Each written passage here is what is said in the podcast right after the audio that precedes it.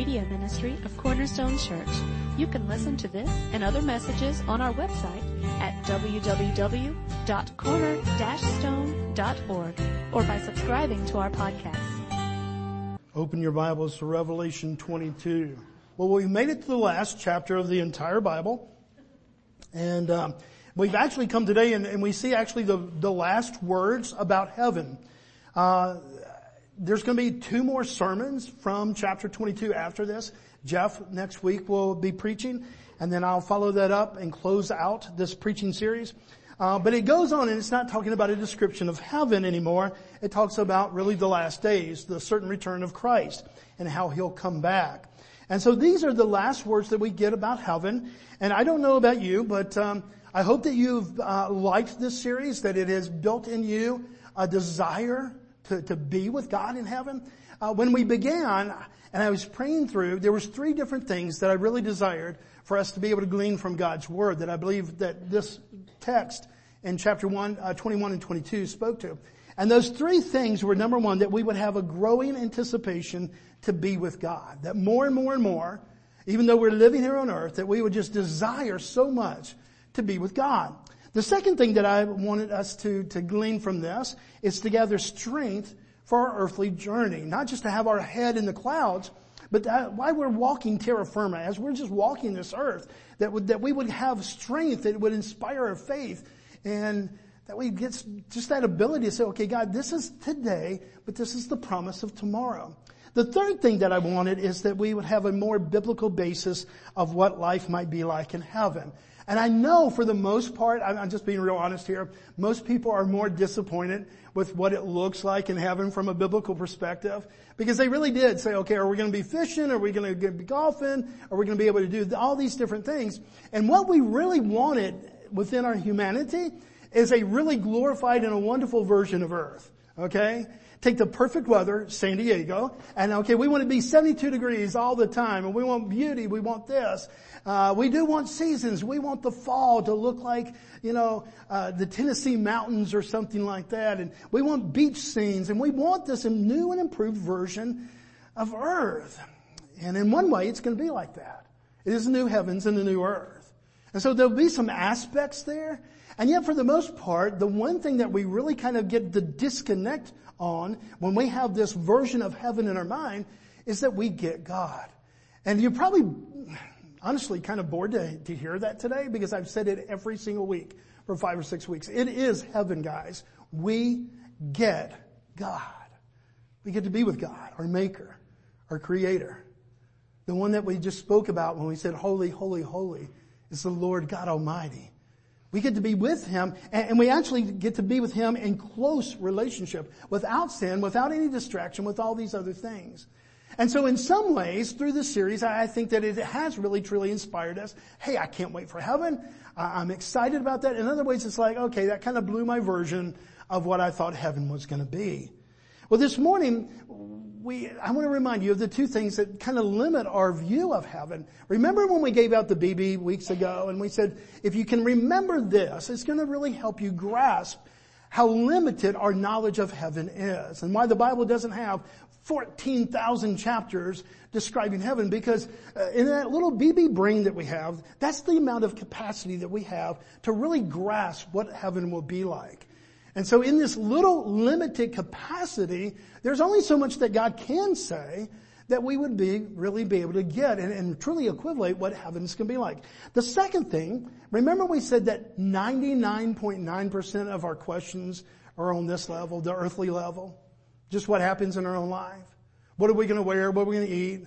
If we do have these places in heaven, are they really mansions? How big's the mansion? Will my wife have one mansion and I'll have another mansion? If so, will they be joined together at least through one door? I mean, all kinds of questions that we have from a human perspective. And we said that the way that the Bible answers those human level questions, resounding is one answer, and it's a spiritual answer. And it's the right answer. We get God. And yet sometimes that can be very frustrating to us.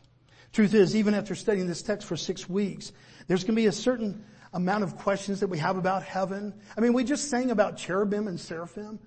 I, I mean, I can remember as a kid going to church going, what in the world is a cherubim? You know, is it kind of like a chariot but modified? You know, I had, it's just two types of creations of angels that God has made. It kind of totally, you know, right now we're going, why is that relevant? And yet one day we're going to meet some cherubim, seraphim, I think. Or we're going to join them in the praising and the worship of God. And so we have all these questions. And this morning we still have this curiosity. What is heaven going to be like? And so we come to these last five verses that God describes heaven. And I think that they emphasize what we have said all along about Revelation. So if you've been here for all six weeks, you're going to go, didn't you already say that two weeks ago, three weeks ago, four weeks ago? And the answer is going to be yes. Because God's consistent in His answer. What is heaven like? And His answer always comes back to, He claims us as His people. We get to be His people. We're with God and God is with us. Our little BB brains. Okay, that's kind of good. I'm glad. Especially glad that I'm with you and not in the alternative. But God, what are we going to do for fun? What, what, what are we going to do for all these other things? I mean, it's going to be a long time. Didn't you say it goes forever and ever and ever and ever and ever? I mean, in some of my discipleship groups, uh, some of the guys have been very honest. Say, yeah, the thought of even a one year worship service, a one day worship service. I mean, we're pretty exhausted after 40 minutes, right? 40, 50 minutes. We're going, okay, time to wrap up, preacher. You know, that's all I can take. So how in the world do we get years, 10,000 years, million years, never ending? Because we will be transformed. And everything that is a limitation now will not be limited there. You and I, folks, we can read the Word of God all day, we can pray, we can do all these spiritual activities, and yet there's still a limit of knowing the fullness of God right now. But in heaven we won't be. Uh, these five verses that we're going to read this morning are really a continuation of chapter 21. Uh, I don't know if you knew this. Some of you may be aware, but the Bible wasn't written in chapters and, and verses. You know, they just wrote letters, epistles, and writings and prophecies, and they wrote it down. Man came back later and said, you know, wouldn't it be easier if we could say, go to Isaiah chapter 45, verse 12? Just as I told you this morning, open your Bibles to Revelation chapter 22, verse 1. There was a marker there, and, and so man came in and had great intention, and I believe God aided that and, and blessed that. But there's a few times in the Bible where we see a break made by man in numbers and verses that really, I, I don't know, and most theologians would kind of agree, shouldn't have been a break. And this is one of those times. This is a continuation that started in chapter 21 where John is seeing heaven revealed to him. Look what it says in verse 1. Then the angel showed me the river of the water of life, bright as crystal, flowing from the throne of God and of the Lamb. If there was one word that you had to pick out of that verse that maybe you think is the central kind of passion, the central breathing point uh, of that verse, what word, and don't be afraid of being wrong, okay? Well, what word would you pick out? And, and that's not a rhetorical question, just kind of. Okay, somebody said life. Who said life? Okay, good. Miss Lynn, you got it right. You get the gold star. There's an extra donut out there for you in the lobby afterwards. Uh, to me, life is. Now, that's questionable. There's not a verse next that says, and the most important word in the verse before is the word life. But when you look at it, everything centers around, in this verse, centers around this life that God desires to have us.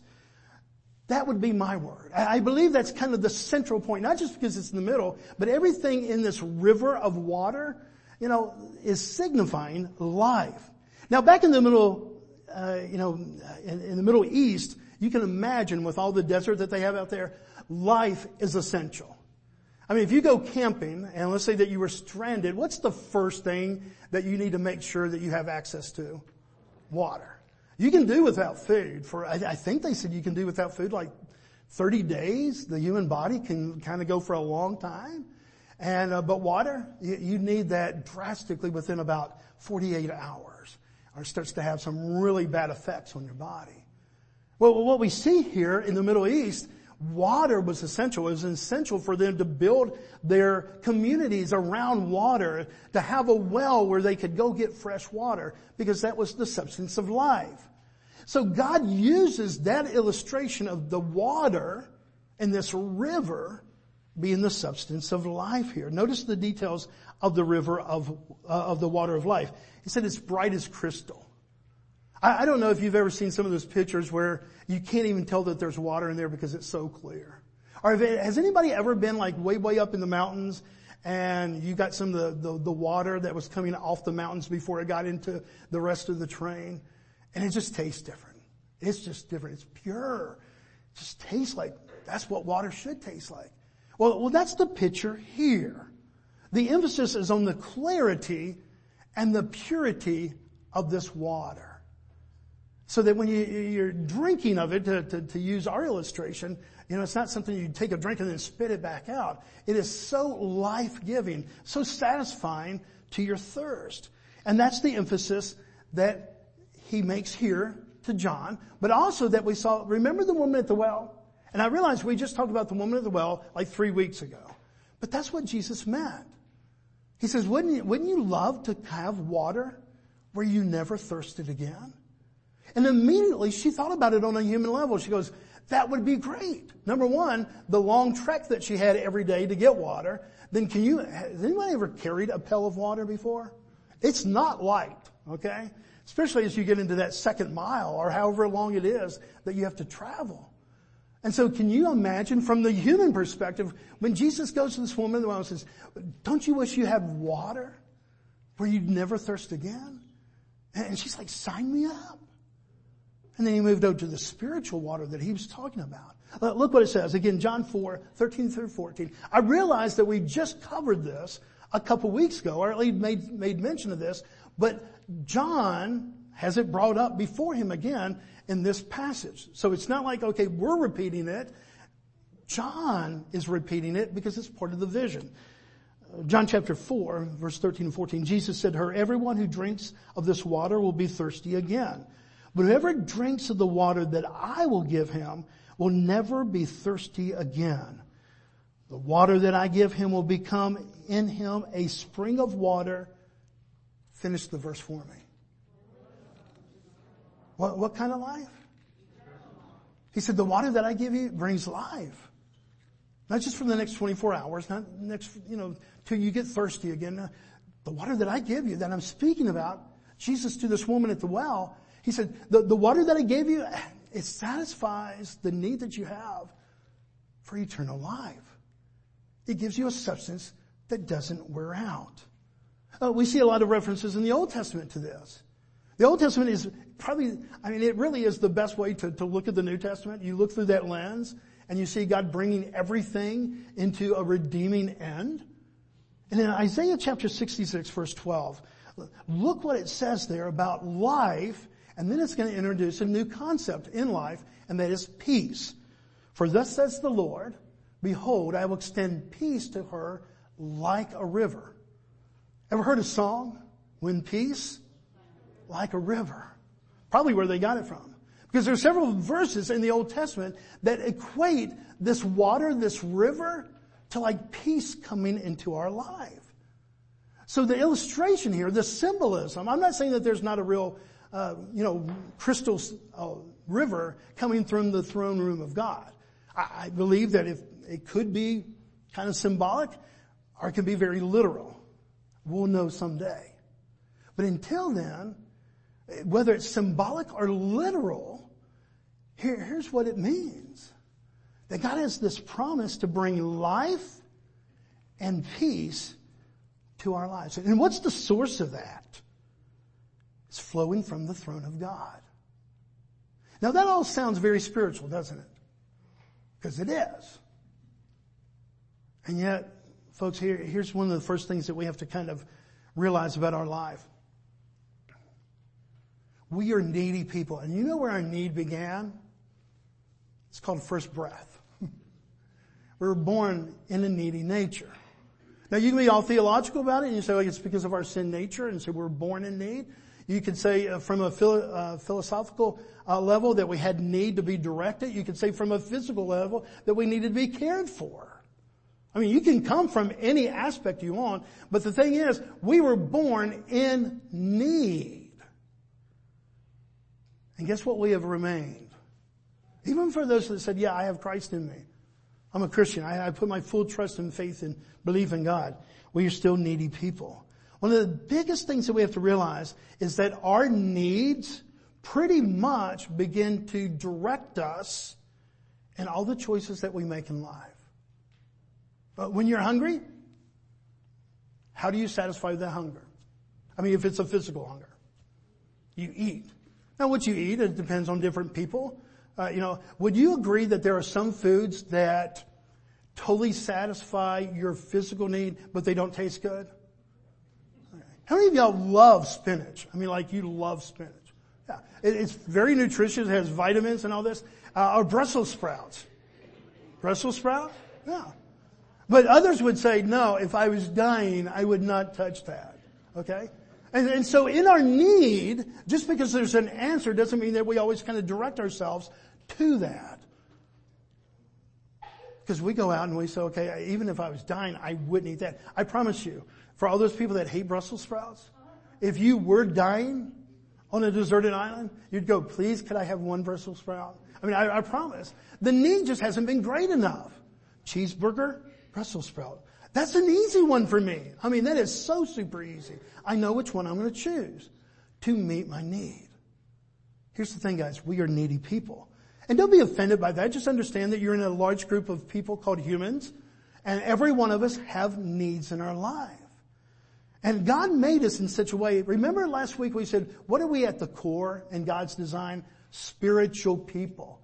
And so our spiritual part, it's a part of us, it's our core. You are a spiritual person who just happens to have a physical life, a physical body. But God did make us mental, some more mental than others, and emotional and some more emotional than others, and physical. These are all the dynamics of our life. God in His wonderful design has made us this way. At the core is the spiritual life. But would you say this morning, would you agree philosophically that as a human, you have needs in every one of these areas? I promise you, you do. A need for a physical life, a, a need for emotional life, mental life, spiritual life. And uh, the way that our brain works, it takes these needs and it begins to look for a source to satisfy those needs. Everybody remember Maslow back in college if you took Maslow's hierarchy of needs and all that kind of stuff. There, there's a lot of truth to that in a very philosophical way. This is our human condition. We are people that have needs and we seek out ways to satisfy those needs. Now let me ask you a question that you can answer. Are all the ways to satisfy those needs healthy or on the same level? For, for example, is a cheeseburger as healthy as a Brussels sprout? I would say yes too. Whoever said yes, I, I would agree with you, brother. No, there's healthy choices that, that help build your body. There's unhealthy choices that are not as good. There, there's a, a, a scale out there of unhealthy to, to healthy. Would you say that's true for emotional needs and fulfilling the needs for relationship and community with one another? Would you say that's the same for even our spiritual needs?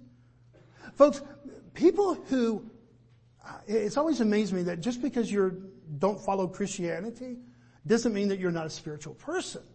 I see people all the time. Do you know that like witches and warlocks, not to pick on witches and warlocks, but that's a spiritual need that's coming from the spirit?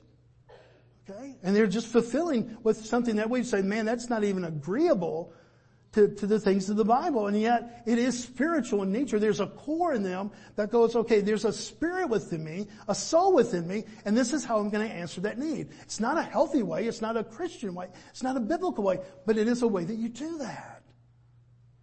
Once we understand these things about ourselves, guys, what it shows us is really a perspective of how God is answering those needs by His Word and by His commandments and by His direction. Ten Commandments, a lot of people say, man, that's just, you know, God saying, no, no, no, no, thou shalt not do this.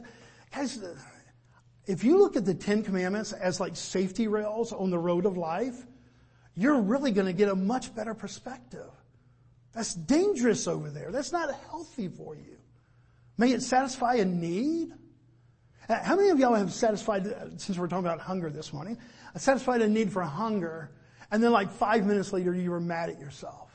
I did that last night. I, you know, Carly and I, we had a, a lunch and we weren't hungry, so we said, let's, let's not really do supper or anything. And yet, I went and got all the chili and the hot dogs and the potatoes for tonight's men's meeting. And I was like, know, I'll have a hot dog. And man, afterwards, and I love hot dogs, okay? And it wasn't a bad hot dog. It was just one of those things. I was kicking myself the rest of the night. I told Carly, I said, ah, why did I eat that? I wasn't hungry. Why did I do that? Yeah, there you go. Haven't we all done that before? I mean, there's other times when it really wasn't healthy, but we're going, that sure was good. I mean, there's been times that we have to admit that we went an unhealthy route, but we did it. Here's the point.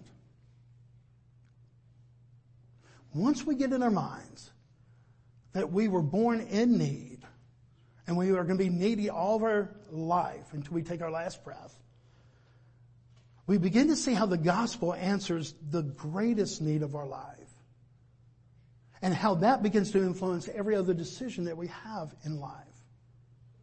Here, the quality of heaven that we're talking about, that John is revealed to John, is life and peace. And it's hard for us to imagine. I mean, we have these little BB-sized brains. This capacity is very limited, but think about it. Right now we have a need for physical life and we meet that by food. Uh, emotional life, we meet that by relationships. I mean, would you, would you say that your peace level, your happiness level, your joy level goes up if you want to be in a relationship and you weren't and now you are? I mean, isn't that part of the human condition? You know, that you really wanted somebody special in your life. I mean, when, when, when my grandkids get on the phone and FaceTime and stuff like that, my joy level, my peace level, I mean, just the fulfillment. When they're at our house and around our table, oh my goodness, we just got a new table that Carly's wanted forever because now it seats 10. Is it because of the type of table? No. She wanted a table that seats 10. Why? Guess how many are in our immediate family? 10. And this mama was so happy. She goes, I can't wait to Thanksgiving. Can't wait to Christmas. I can't wait to any family gathering. Why? Because I have a need that's satisfied. That God made me in such a way that I love my family. And I can't wait till we're all gathered. Does that make sense, guys? So all these are human conditions. We have all these. Now look what it says when, when we begin to look at it that, you know, this peace and this life is coming in this river from the throne of God.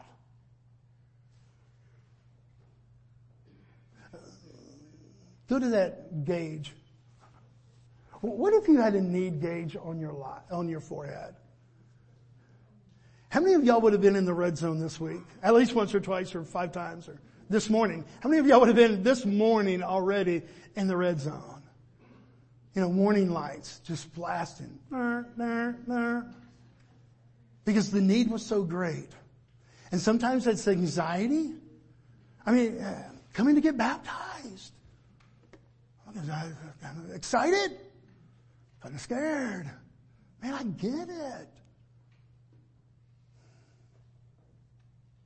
Yeah, what is the area of your life that you've red zone here lately? Could be financial. I mean, times really are kind of difficult, guys.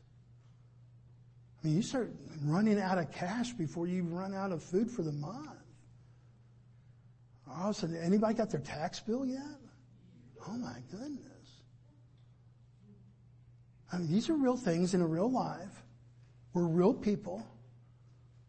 And all of a sudden when we see crisis in our life, we're going, okay, I, have got more need than I have supply in the area of money. What happens in our mind? We go in the red zone. Has anybody woken up in the middle of the night, uh, in, in, the middle of the night in the last uh, month or two, and a thought came to your mind about finances? I mean, just kind of do your hand like this, yeah. It happens, doesn't it, guys? But what is your area? Would it be more relational? Hey, my marriage is in trouble. My kids are, are just kind of all over the place. I wish I had a marriage or I wish I had kids. These are real things, guys. And the reason that we're spending a lot of time here to show our neediness, because I want you to see the supply that God has promised in heaven. Right now, do we have some of that supply? Can we have that supply met through our relationship with Christ Jesus? Yes, but, but be very, very, listen carefully, but only limited right now. Not because Christ is limited in giving, but we are limited in our sinfulness to really grasp I mean, do you really believe that Jesus has a spiritual answer to the needs of your life? Not just salvation, but like on a daily basis? And yet, would you say that you're not 100% of always taking God's 100% answer? And that sometimes we go to, I mean, looking for love in all the wrong places. That's what I, that's the song I grew up with in my era. Because we want love. Love is a good thing. God has made us to be creations that desire love. We're built with that need. But would you say that at least once in your life you could have sung that song? Looking for love in all the wrong places? Guys, this is real. This is real. Now, if we've set that up, I want, I want you to see now throughout God's Word how He has answered that. Uh, Philippians 4, 6. Do not be anxious about anything, but in everything by prayer and supplication with thanksgiving, let your request be known to God. Okay, you're anxious, and what does he say? Run to Jesus. Is that a right answer? Is that what you do every time you hit the red zone? John 16, 33. The words of Christ himself.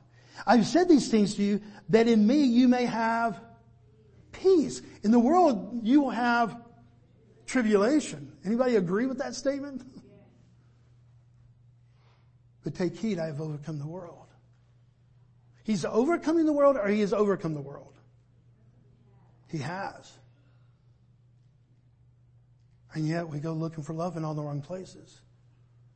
Start looking for food or nourishment in all the wrong places. We start looking for this or that, whatever, in all the wrong places. We have this tendency to, to, to, do this, guys, and to kind of steer to the left a little bit instead of just staying there what God has supplied for us. Folks, we don't have to wait to heaven to experience peace and life in Christ Jesus, but then we will know it in full. Can you imagine having no anxiety whatsoever?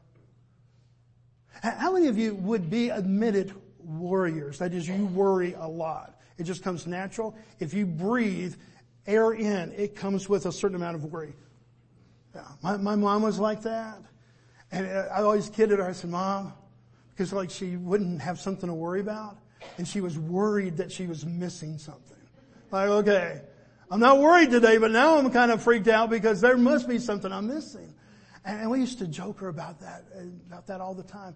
But whether that's you or whether that's a version of you, we all have a little bit of that in us.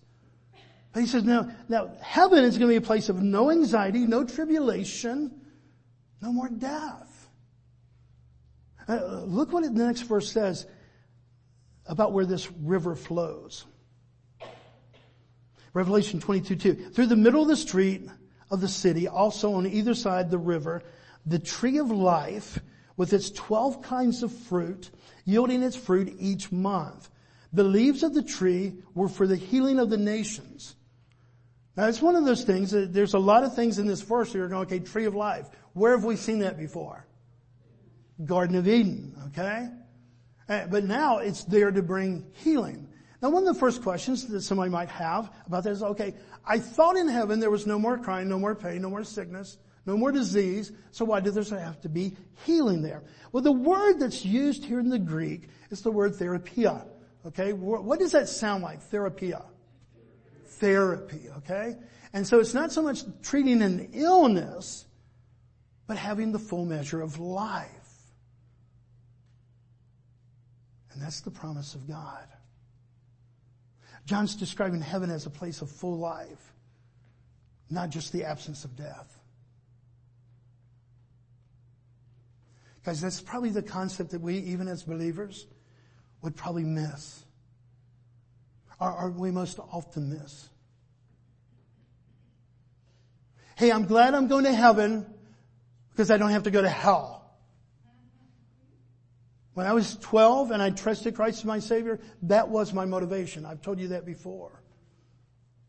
It wasn't so much, God, I love you, I passionately want to serve you. No, I don't want to go to this place that is described as a place of burning forever. Made perfect sense to me at 12 years old. Christ has offered, He offered to die for me and He's going to die for me. I'll take that. But it was much more missing this than getting that.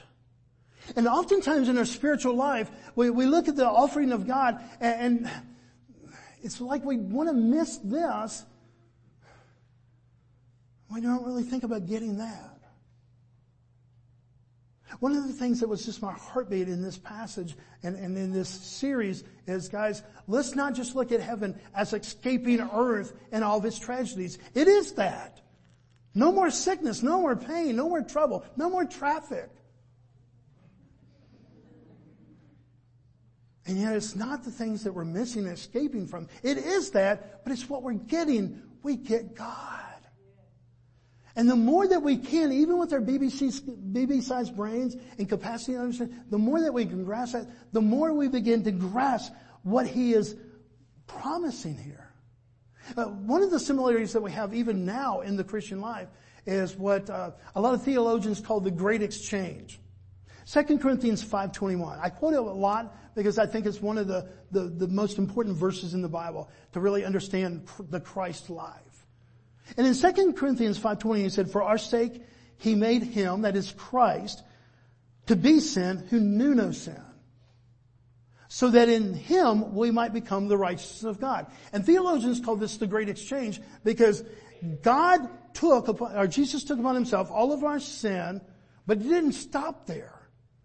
He took His rightness, His righteousness, and He imputes it to us. See, if He just took away your sin, then we're at neutral.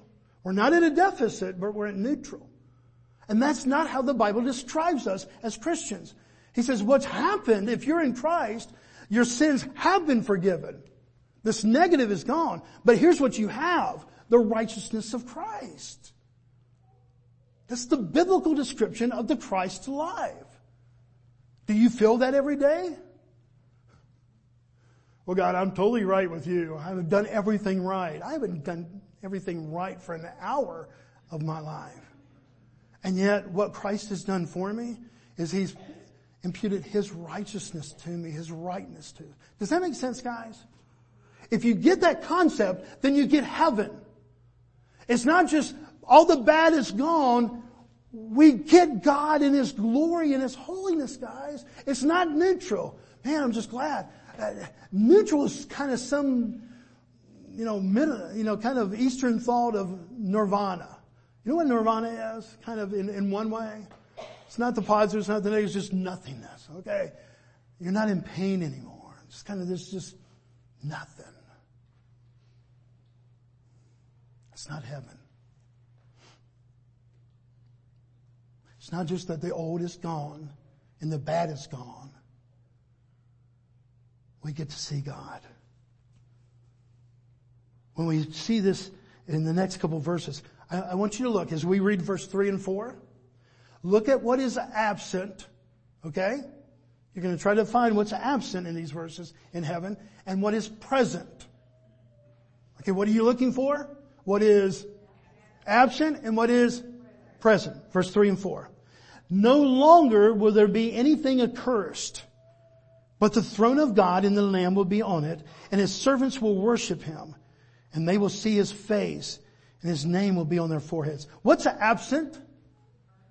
Anything accursed. What's present? God, the Lamb. His very name on our foreheads. Do you think that we can even imagine verse 4 yet? Maybe on a baby sized capacity. I mean, it's kind of like Moses. He couldn't see the face of God, but just be in the presence of the glory. And so when, remember last week we said that when Moses came down there going, hey Moses, you're shining. Radioactive material up there? No, God.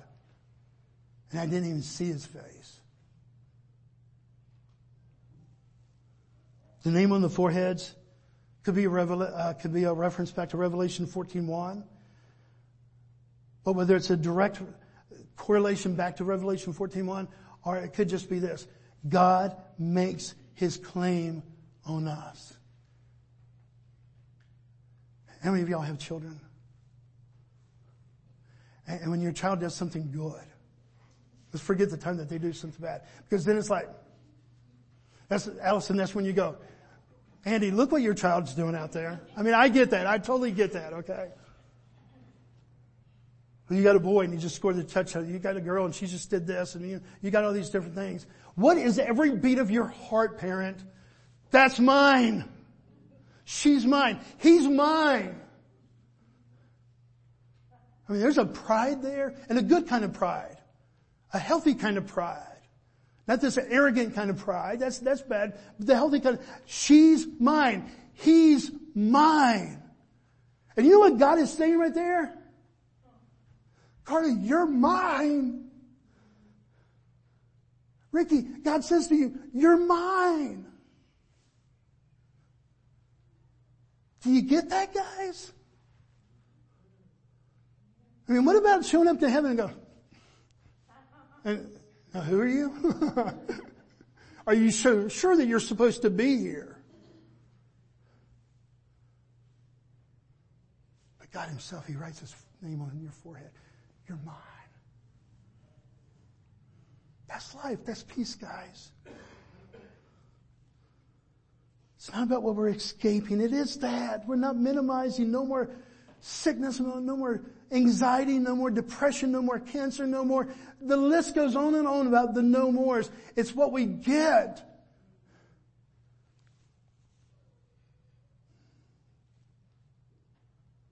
Full life and full peace. Life, peace. Anybody have a grandma in heaven? Or a granddad? Or a mom and dad? Now again, the main attraction, please get me, is God and Jesus, okay? But will there be peace? Will there be life? When you see family members and there's this great reunion of the saints? I mean, isn't that kind of our hope of heaven? Even in our limited view that, man, I just, I get to talk to dad again. This, this heavenly grandmother that, that prayed for me to come to know Christ, I get to hug her again. And she prayed for me every day that I might know the riches of God's grace in my life. This is a hope that we have, guys. I'm not taking the spotlight off of Jesus and God. I'm just going, it is so much fuller than we could ever imagine. Life and peace. Look at verse 5. And night will be no more. And there'll be no need for light or lamp or sun, for the Lord will be their light. And they will reign forever and ever. How long? Best meal you've ever had in your entire life. Best meal you've ever. How long did it last? maybe 12 hours, maybe 24 hours. I mean, have you ever eaten so much and it was so good you're going, I don't think I have to eat again for like a week. And yet within a day or two, hey, I'm changing my mind here. Life, peace, forever and ever. And he calls us and he writes his name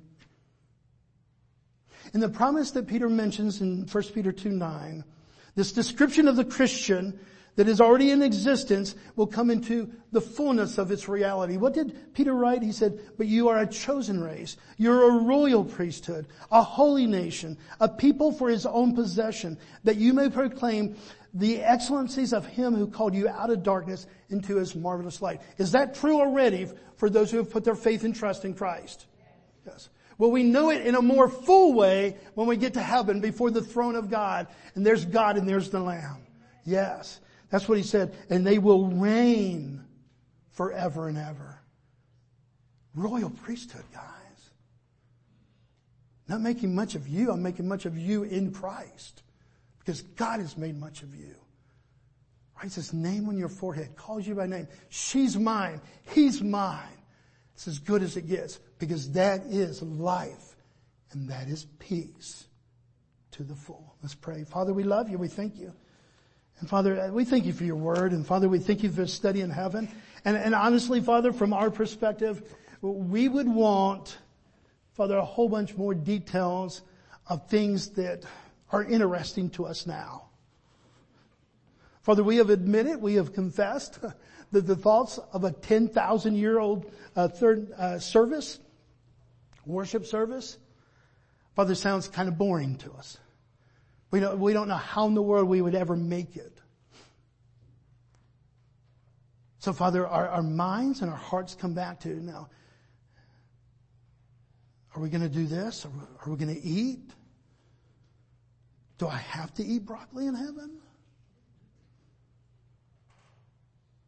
And yet, Father, will you help us to glean from these six weeks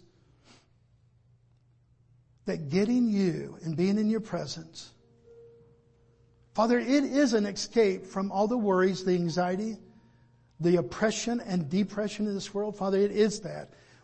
But Father, it's not just back to neutral.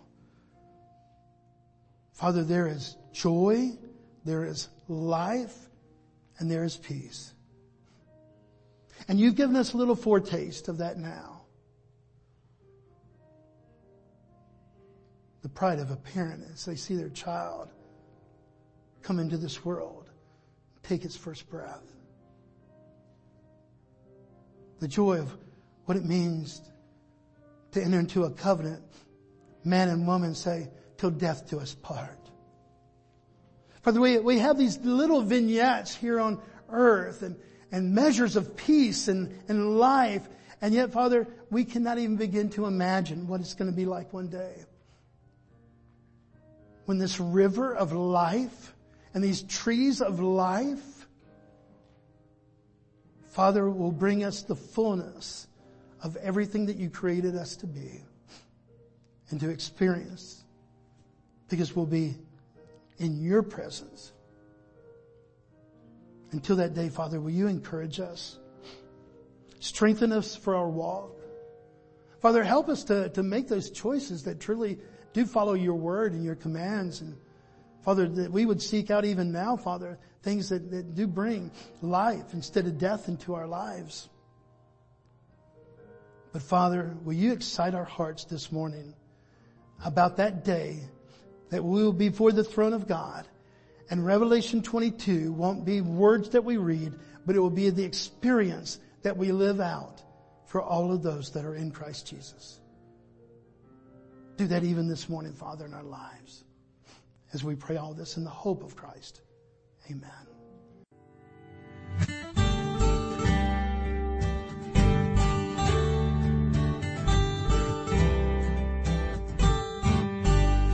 Thank you for listening today.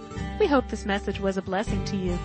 To learn more about our church or our media ministry, you can visit us online at www.corner-stone.org or find us on Facebook.